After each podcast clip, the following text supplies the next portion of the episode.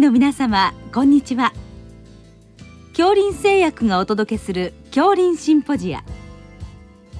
毎週この時間は医学のコントラバシーとして一つの疾患に対し専門の先生方からいろいろな視点でご意見をお伺いしております。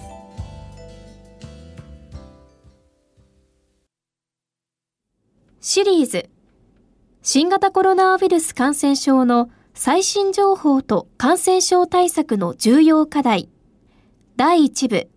新型コロナウイルス感染症の最新情報の5回目。COVID-19 のワクチンと題して。国立国際医療研究センター病院予防接種支援センター長氏家無限さんにお話しいただきます。聞き手は国立国際医療研究センター病院名誉院長大西晋さんです。氏家先生あの本日は、まあ、コロナウイルスのワクチンについてお話を伺いたいと思いますのでよろしくお願いいたします。よろしくお願いします。今あのワクチンに主なものがまあ例えばメッセンジャー RNA のワクチンとかいろいろあると思うんですが簡単にそのあたりを教えていただけますでしょうか？はい。昨年からですねあの新型コロナウイルスが、はい、えー、流行が始まって、はい、でこれに対するワクチンの開発というのが始まったわけですけれども、えー、日本で今あの唯一承認されているまあファイザービオンテクス社の作成する、まあ、メッセンジャー RNA ワクチンは、あの、従来のあのワクチンの作り方と全く異なるというような形で、えー、その RNA という、その、まあ、遺伝子の一部でウイルスのそのタンパクを作る設計図を体の中に打ち込んで、で、人の体内の中でそのウイルスの抗原を生成して、それで免疫を誘導するという、まあ、非常に新しい画期的なワクチンで、非常に高い有効率と、まあ、安全性を、えー、報告されていて、えー、このコロナ対策に非常に重要な武器になっているというふうに考えています。日本でもあの高齢者の方の接種がまあ始まってきましたが、そのあたりの状況を教えていただけますでしょうか？はい、えー、このファイザーのワクチンがあの世界的な供給を増やすためにあのしばらくこう止まっていて、えー、工場の改築が行われていたわけですが、えー、まあやっとワクチンがこう住宅にできて、でオリンピックも控えている というようなことで、まあ政府もあの7月末をめどに、えー、医療従事者とまあ高齢者の接種をあの優先的にまあ急いで実施するというようなことで、えー、いろんな全国各地であのいろいろ予約の問題なんかも今あるみたいですけれども、えー、まあ接種が開始されてでこれでまあワクチンがこう広がっていくことで、まあ、重症化しやすいまあ高齢者の方の予防というものが、えー、できると、まあ、感染対策としても非常にしやすくなってくるのかなというふうに考えています。あのまあ、いわゆる死亡者数が減ったりとか病床にも少し余裕ができるというそういう効果が期待されるってことでしょうかね。そうですね。うん、あのまあいろんな予防の方法がありますけれども、えー、あのまあもちろんその死亡とか重症化を予防するだけでなくて、はい、まあ発症を予防するのでまあ入院をしなくて済むであるとか、あのまあ二次感染を防ぐというような効果も報告されていますので、まあその人からまた別の人にこう移っていくというようなところがあの抑制されて、まあ感染対策上も非常に効果があの認められるということが海外ででは報告されてます。それでは次あの副反応のことこれ皆さん結構気にされる方が多いんですがあのどんな状況なんでしょうか？はいあのこのメッセンジャー RNA ワクチンで特にあの注目されているのがアナフィラキシー反応というところで、うん、えー、まああの急性の1型のアレルギー反応がまあ比較的多く見られるということがまあ注目されているわけですけれども。えー、日本でもあの定期的に審議会であの、まあ、発生頻度なんかが検討されているところですが、まあ、海外と比べてあの、まあ、著しく高いというようなものではありませんしあのアレルギーがあってもですねあの本当に重篤な状態になるアナフィラキシーの分類に当てはまるものは、まあ、頻度としてはまあ比較的少ないということで。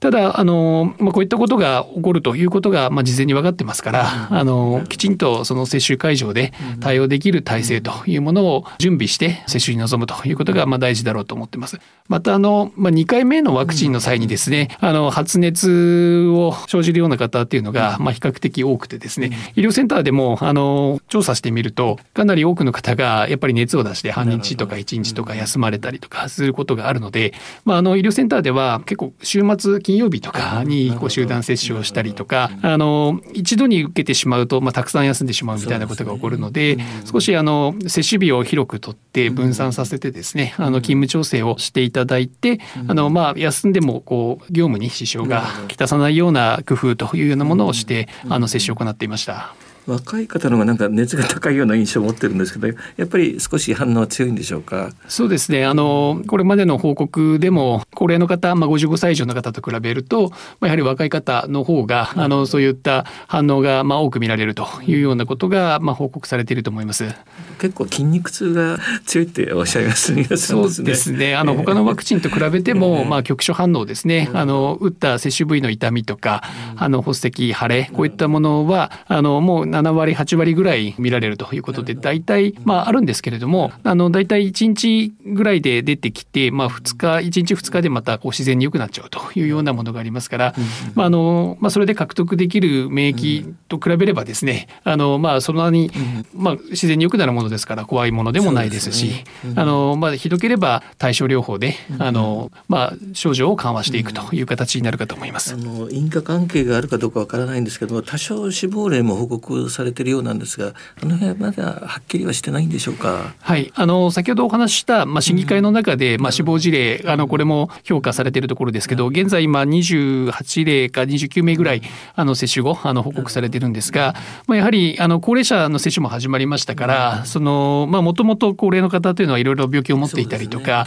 あの急な病気で亡くなる方っていうのがいらっしゃって、まあ、何十万人何百万人とこれから接種をしていくと、まあ、たまたまこう接種を受けた後にですねあの、まあ、病態があの悪化して亡くなるというような方も出てきますのでやはりあの、まあ、海外と比べて出会ったりとかその経過を見たあのトレンドで何かおかしなことが起こってないかというところを見ていく必要があると思います。で現時点ではあの特にあの、まあ、変わった兆候というのは見られていないというふうにあの評価されています。それではあのワクチン接種のメリットとデメリットの評価について教えていただけますでしょうか？はい、えー、まあワクチン接種あの当然まあワクチンを受けることで先ほどお話したようにあのまあ病気にかからなくて済む。でまあ周りの人に感染を移さないで済みますからご自身その打った人がまあ予防されるという以外にですね、えー、その周囲の方ですね、えー、家族であるとか同僚であるとかまあそういった自分の身の回りの人をまあ守ることができるということが言えます。またあのまあ病気になってしまうとそのまあ医療機関に受診してまあ入院して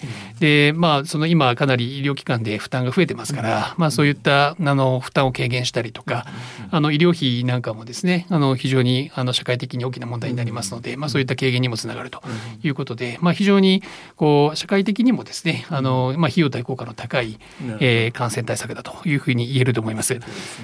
デメリットに関してですけど、まあ、やはりあの先ほどあのご指摘いただいたようなですね、まあ、接種を受けることによって、まあ、免疫をこう誘導していくのにですね、まあ、その反応はこう免疫がつく家庭の中で、まあ、熱が出たりとか、あの、まあ、痛みが出たりとか、まあ、そういったことが起こる。で、また、あの、体内に取り入れたものに対する、まあ、1型のアレルギー反応が起こったりとか、あの、メッセージ RNA ではあまりこう報告ないですけれども、まあ、今後日本でも審議されるような、まあ、アストラゼネカ社の、まあ、ウイルスベクターワクチンなんかでは、まあ、その免疫誘導の中でですね、あの、接種から大体1週間から3週間経ってる、あの、間に、こう、血小板が下がってきたりとか、それに対して、あの、まあ、血栓症ですね、があの、まあ稀な頻度ですはありますけれども、まあ、そういったまあ命に関わるようなあの合併症が起こる可能性があるというところは、まあ、デメリットであるとい。うふうに言えるだろうと思います。あと今あの変異株がちょっと大きな問題になってますがその影響はいかがなんでしょうか？はい、えー、今の WHO があのまあそういった脅威になるかもしれない感染力が高くなったりとか、まああの場合によってはその重症化率が上がったりみたいなことが懸念されるような変異というのがまあ4種類ですね。あのまあ評価の対象としているところですけれども、あの今日本で使用しているファイザーのあのワクチンに関してはまあ有効率自体はそのまあ下がるということが言われてるんですけども全く効かないわけではない、えー、まあ、中和ができるということで重症化の予防という観点では、まあ、非常に高い効果っていうのを維持しているということが言われていますのでできるだけ早くまあたくさんの人にあのこのワクチンを打っていただくということが、まあ、変異株の対策としても非常にまあ有効であろうというふうに思います。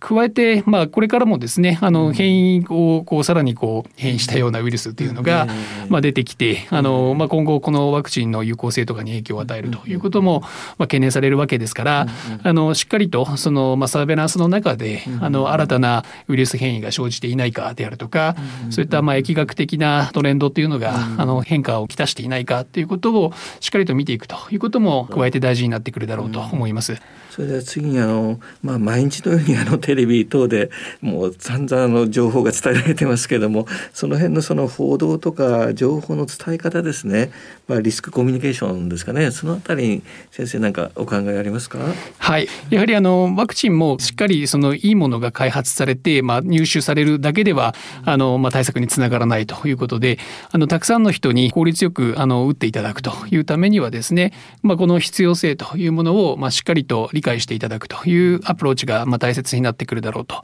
いうふうに思います。ワクチン新しいものですし、まあ、こう副作用もあってま怖いという考え方というのはま理解できるんですが、ま、やはりあの予防ですからあの病気になってこう仕方なく薬を飲むというのとは違ってあの元気な人がまあ熱が出るかもしれないというような注射を受けるわけなので、ま、それに対してあの少しこう足がすくむということはま理解できますがこれによってもたらされるこの予防そして社会全体のあの経済効果であったりとか、まあ、これまでのあの生活に近づくための対策というところなかなかこう目には見えないんですけれどもあのそういったところをしっかりとまあ伝えて、まあ、理解していただいてで、まあ、広くあのこのワクチンがまあ進みやすい環境というものを構築していくということがまあ大事だと思いますのでやはり医療従事者であるとかこのまあラジオもそうなんですけどもあのマスメディアであるとか、まあ、そういったまあ一般の方に対してこう医学的な情報をあのお伝えすることのできるその立場の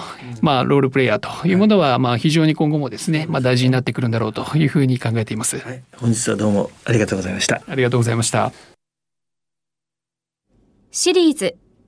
新型コロナウイルス感染症の最新情報と感染症対策の重要課題。第1部新型コロナウイルス感染症の最新情報の5回目 COVID-19 のワクチンと題して国立国際医療研究センター病院予防接種支援センター長氏家無限さんにお話いただきました。聞き手は国立国際医療研究センター病院名誉院長大西晋さんでした。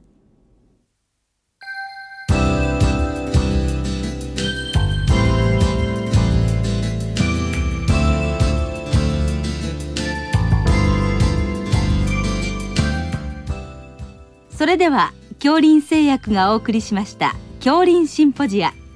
来週をどうぞお楽しみに。